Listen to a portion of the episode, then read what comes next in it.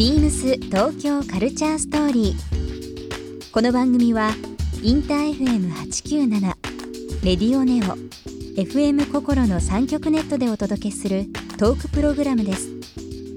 案内役はビームスコミュニケーションディレクターの土井地博。今週のゲストはグッドデブニングフォーリンデブハッシーです大人気のグルメブロガーフォーリンデブハッシーさんをお迎えして1週間さまざまなお話を伺います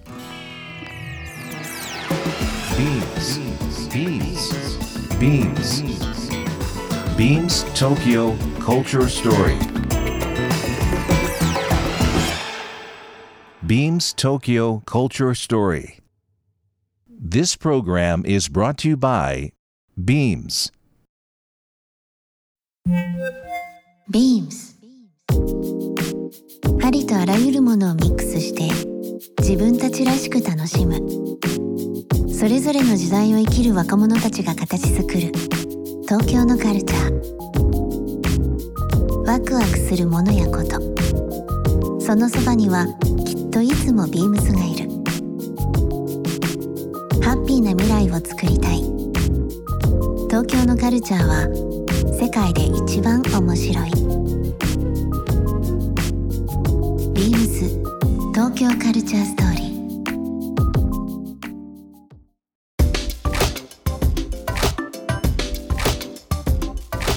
今週のゲストはですね、えーお肉博士とお米ソムリエの資格をお持ちで肉を中心にご飯のおかずを求めて全国を食べ歩くグルメエンターテイナーのホーリンデブハッシーさんです。グッドデブニン。グフォーリンデブハッシーです。よろしくお願いします。よろしくお願いします。こんばんは。こんばんはなんかあのー食という部分で、えーゲストを来ていただくのはですね実は初めてになりますね、あそうですか。そうなんですよ。いいんですかこんなデブで。いやいやいやいや。脂身に余る光栄です。とんでもないです。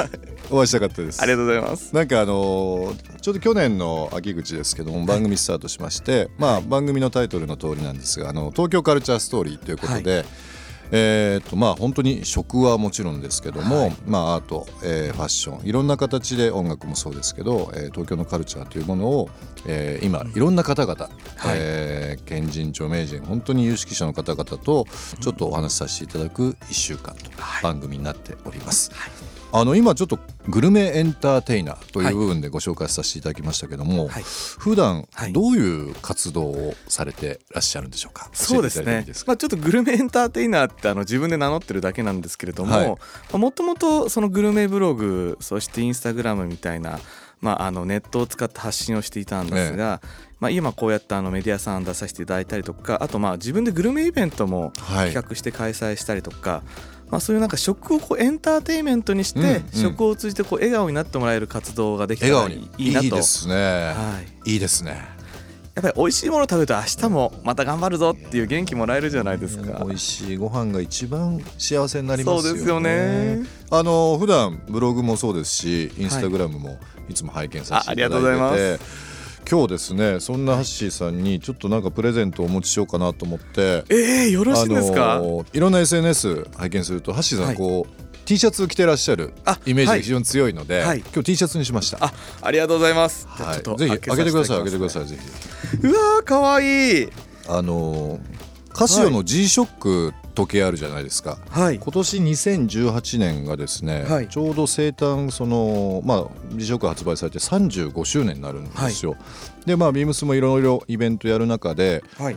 あのまあ雑誌「ポパイ」とかいろんなところで活躍されているイラストレーターの長川優さんという方いらっしゃるんですけど、まあ、その方の G ショックのモデルが発売先日して、ん。で、えー、と合わせて T シャツと,、はい。えー、とソックスうわー、えーとソックスも可愛いですねイラスト入りで。イラスト入りで、はい。で優しいハッシーさんと、はい。ちょっと若干表情が似てるイラストかなと思って 選ばせていただきました。嬉しいです。ぜひぜひその、はい番組ももちろんそうですし普段はいでも、あの来ていただければなといやーもうビームスさんいつもおしゃれなね服ばかり着られてるからすいませんありがとうございます。とんでもないです。あの時計のカシオさんがはい。そういうアイテム作るのってはい。まあ本当初めてに近いと思うんですよ。うん。まあ時計のプロダクトっていうのはありますけど、アパレルで落とし込んだのっていうなかなかないので、ぜひぜひ来ていただければなとありがとうございます。思っております。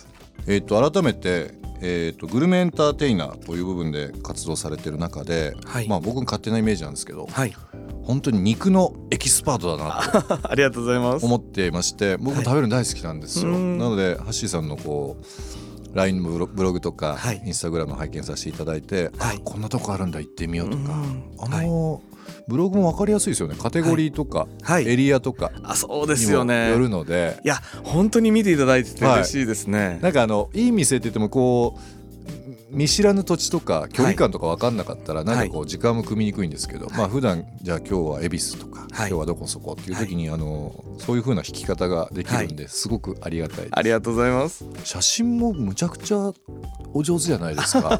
あれは何で撮られてるんですか？あれはまあカメラは持はい。ってるんですけど、もう最近までは本当にあのコンデジコンデジでですね。はいはい。でも先月からやっとミラーレスに変えたぐらいで、あのーもちろん写真なんではい。まあ、あの伝わってくるのいろいろあると思うんですけど、はい。ね、写真がお上手なんであの、はい。本当についついついついはい。あのもう香りもそうですけど、はい。なんか店の雰囲気とかも伝わってきそうな食べたいなっていう風な気分にはいついついなってしまう。あれは実は角度がすごい重要でして。角度？はい。えまあ、あのいわゆるインスタっぽい写真って俯瞰から撮る場合ってあるじゃないですか、あれはあの綺麗ではあるんですけれども、はい。美味しそうにはあんまり映りにくいんですよえ、ね。俯瞰というのはもう真上真俯瞰ですね,、ま真俯瞰ですよね。真上から撮るってやつはい、やっぱり人間自分の目の角度うん。のところから撮るとちょうどその写真見てる人もはい、まるで自分がその料理と向き合ってるような感じになって臨場感が生まれる気がしますね。もう本当消費者目線ですねそうですね。本当に、はい。なるほど。やっぱりまあ確かに写真見させていただくとそうかもしれない。はい、目線が目線の自分目線かもしれない。自分目線のところからぐっと寄っていくと入っていくっていう感じですね。なるほどね、まあ、まるでそこにいるかのような形の気分になりますね。そうですね。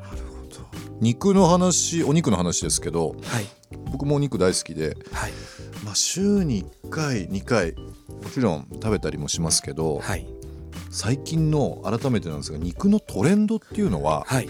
どうですか？なんかあの一時こう熟成とか、はい。まああのーいろんなキーワードここ何年か上がってましたけど、はい。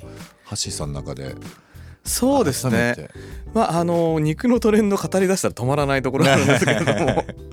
でも昔本当日本はあの霜降り絶対主義だったんですよね、まあ、ご存知かもしれないですけど英語ランクとかっていうランクはあの美味しさのランクではなくて霜降りのランクだと、でもそこからこうやっぱり脱却するように赤身肉ブームが来て、でそうすると赤身肉は熟成させた方が美味しい、うん。霜降り肉は熟成させるとちょっと油が酸化して臭みの元になってしまうので。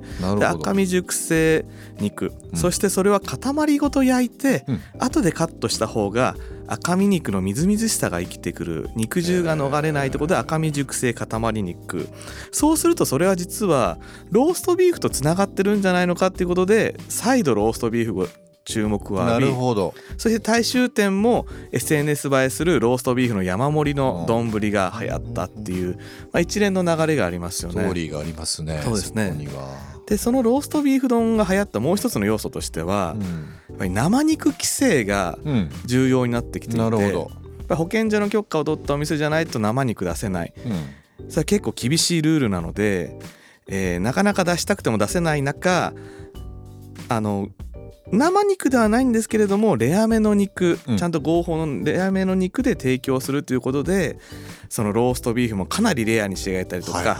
牛カツもレアなはい、ものが多いですよね牛カツもね、はい。最近レアなもの多いですよこのレア肉ブームっていうのは今年もどんどんこう加速するんじゃないのかなと。2018年加速するということで。そうですね。あとちゃんと保健所の許可を取った合法生肉。なるほどこれをツイッターに僕も上げたところいきなりあの1万4000リツイートいただいて、はい。まあ、合法やっぱりそういう合法生肉を求めてる人も世の中多いんじゃないのかなと。焼肉屋からあれが消えてみたいなところもね、ここ何年前ですかね。なんかいろいろありましたけどね。はい、1万2000リツイート。1万4000リツイートをされました1万ね4000リツイート。すごいですね。いやいやいやいや。あのこういう情報まあ今メインで、えーインスタグラムと、はい。えー LINE ブログですね、はい。あとまあ Facebook とかもいろいろされてると思うんですけどね。はい。一番最初はブログがスタートだったんですか？情報そう発信ですね。ブログからスタートしまして、まあ、自分で言うのもなんですけれどもその、まあ、3年前ぐらいに一応グルメブログの中で日本一になりまして。日本一ってすごいですね。でそこからまあインスタもやり始め、うん、インスタもまあ一応外食専門のジャンルでは今日本一フォロワーいただいてますけど、このラジオ聞かれてる方はもうあのまあおそらくみんな一度は見たことあったり誰かからリンクが回ってきたりとかあるかもしれないですけど今まで自分が行ってた店もはい。あこういうふうに注文するんだとか、うん。こういうふうな見方にすればいいんだって結はい。構こう解釈が変わっていいですね。そうですね。素晴らしいな。僕はあの決して自分のあのグルメ自慢をしたいっていうことではなくて、うんやっぱり世の中の人にやっぱり美味しいものを一緒に食べてもらって一緒に笑顔になってもらえたらなっていうところはやっぱり原点なんでそう考えた時にこういうところを見るとより良いよとかそういう情報をこう発信していきたいですね。素晴らしい。ビームス東京カルチャーストーリー番組では皆様からのメッセージをお待ちしています。メールアドレスは beams897 アットマークインター FM.jp ツイッターはハッシュタグ beams897 ハッシュタグ beams 東京カルチャーストーリーをつけてつぶやいてください。またもう一度お聞きになりたい方はラジコラジオクラウドでチェックできます。ビームス東京カルチャーストーリー。明日もお楽しみに。